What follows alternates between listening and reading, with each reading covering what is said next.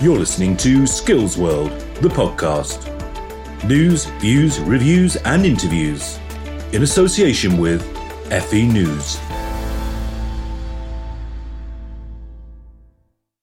Hello and welcome to Skills World, the podcast. I'm Tom Bewick, and over the next few minutes, we're going to be talking all about malpractice and examinations. And there's nobody better to join me on this conversation than Sir John Dunford, who was chair of the Independent Commission on Malpractice. John, welcome.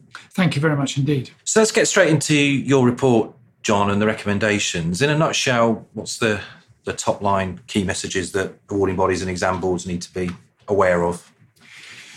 When the report was published at the beginning of September, uh, the headlines in the newspapers the following day were all about the ban that we were recommending on uh, on watches in exam rooms yes. because smart watches now have got so sophisticated and can be switched so easily between smartwatch with email facility mm. and uh, just telling the time.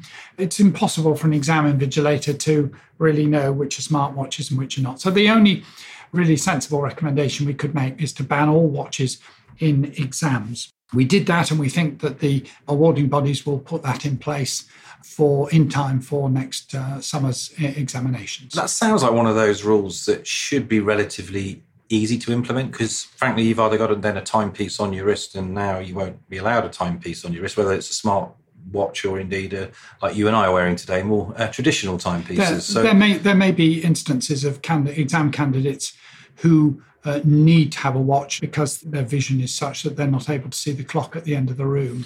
For them, that would come under access arrangements. What's much more important, I think, are the underlying messages in the report that um, detected malpractice in UK examinations is very low indeed.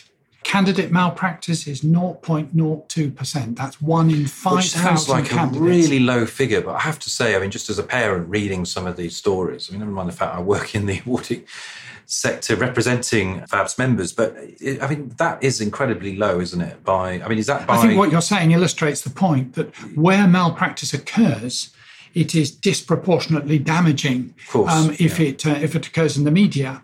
And I can think of an example from uh, three years ago when some teachers from uh, well-known independent schools uh, had given questions, topics away to the young people whom they were teaching in the schools. And this was on the front page of the Times every day for more than a week. And that kind of thing brings the whole exam system down, I invites people to question how good the exam system is. But the fact of the matter is, in this country, detected malpractice is extremely low indeed. And malpractice committed by teachers, lecturers, staff, head teachers, and heads of centre is very, very low indeed. And the big awarding bodies all have malpractice units who are absolutely on top of the kind of cheating that uh, possibly is taking place. I think what's interesting, and one of the reasons why the commission was set up, is that technology is getting more and more sophisticated, more and more miniaturized, and mm. is more difficult to detect. And it's really important that awarding bodies keep ahead of the game, mm. that the users of technology actually keep ahead of the abusers of technology, that awarding bodies keep ahead of the cheats. I think that is possible, but I think it means that awarding bodies have got to do a lot of work on making sure that they have at their disposal all the technology that they could possibly have available. It sounds to me like it's a double edged sword, though, isn't it, for awarding bodies? Because on the one hand, they want to be innovative, they want to adopt new technologies. I'm thinking in particular of. Uh, proctoring and eyeball and fingerprint sort of recognition. I mean, these are all things now which are pervasive in our consumer culture, never mind uh, in relation to examinations. So it's not surprising, perhaps, that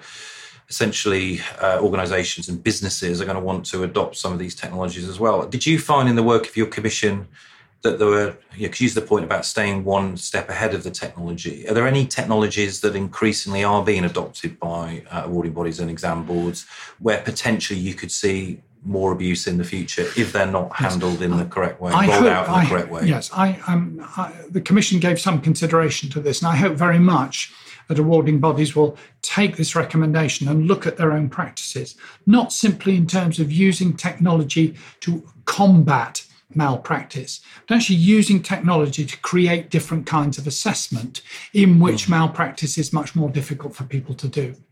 Uh, and there's a lot of technology out there that can be used, some really good work taking place. Mm. Uh, but in terms of traditional examinations in this country, there's no pressure from the government to move mm. to anything other than the kind of exams that government ministers took themselves 50 years ago. Mm-hmm. So I think it's very much up to the awarding organisations themselves to take the systems forward, to use e assessment and digital, remote proctoring, remote invigilation mm. for coursework assessments, plagiarism detection, and so on.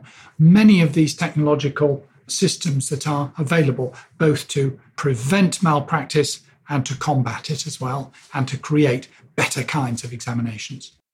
Do you think that the sanctions regime, for want of a better term, that potentially could be applied to exam boards, awarding bodies, where things go wrong, that we've got the correct balance? And what I'm sort of hinting at here is I'm not saying there's necessarily different types of malpractice, but your commission would have looked at, for example, you know, there are essentially potentially cheats in the system. That's not necessarily the problem of the awarding body per se, if it's got the right process and systems in place. I mean, lots of companies are subject to fraud by their own employees or their customers every day of the week, and you know there has to be processes for dealing with that. And ultimately, there are of course criminal sanctions um, for, if you like, corruption and malpractice.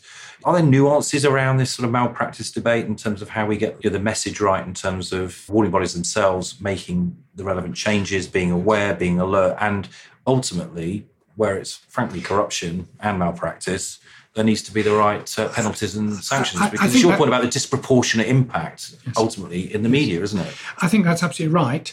But I think sanctions is the wrong place to start. Right. I think on the whole, the sanctions that are available to awarding bodies are perfectly okay. Commission didn't area, make any recommendations for new sanctions or different kinds of use right. of sanctions. What we said was that prevention is much better than cure.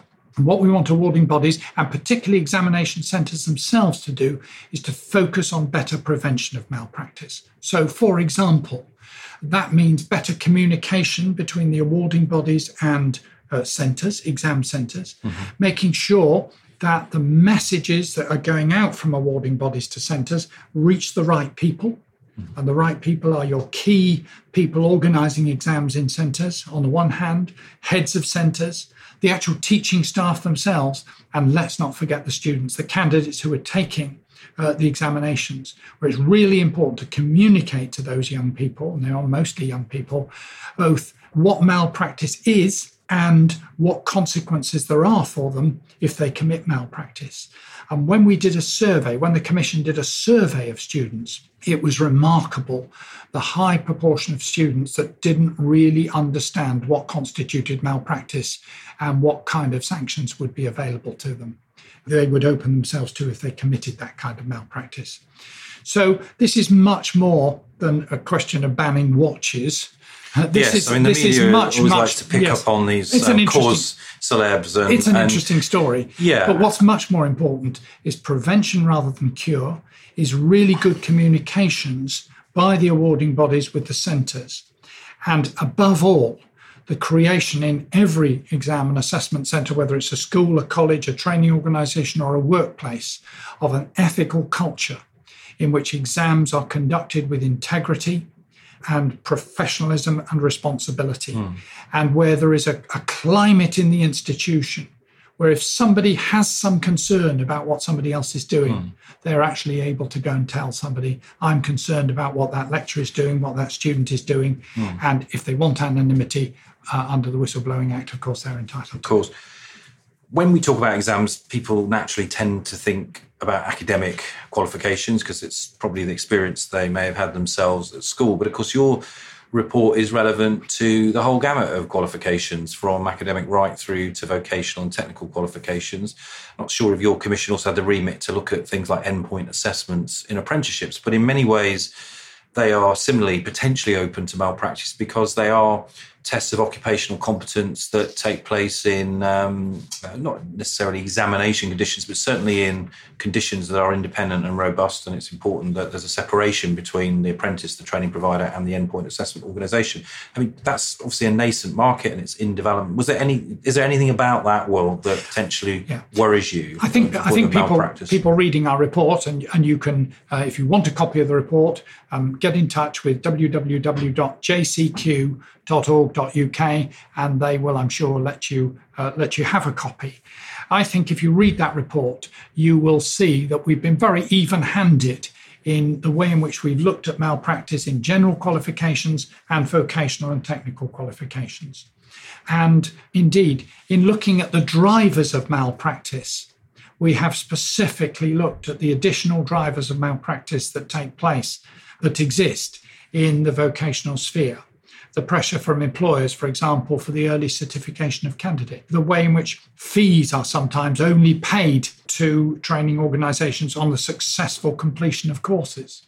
And all of these things give warning signs, amber signals, it seems to me, to awarding organizations that there are risks there that they need to have a look at. And that's why we suggest that the whole process of centre approval and centre inspection should be looked at uh, and ramped up with a view to a kind of end to end, really thorough look at the way in which exams and assessments are conducted in, in centres if they're going to uh, remain as centres and continue to have centre approval.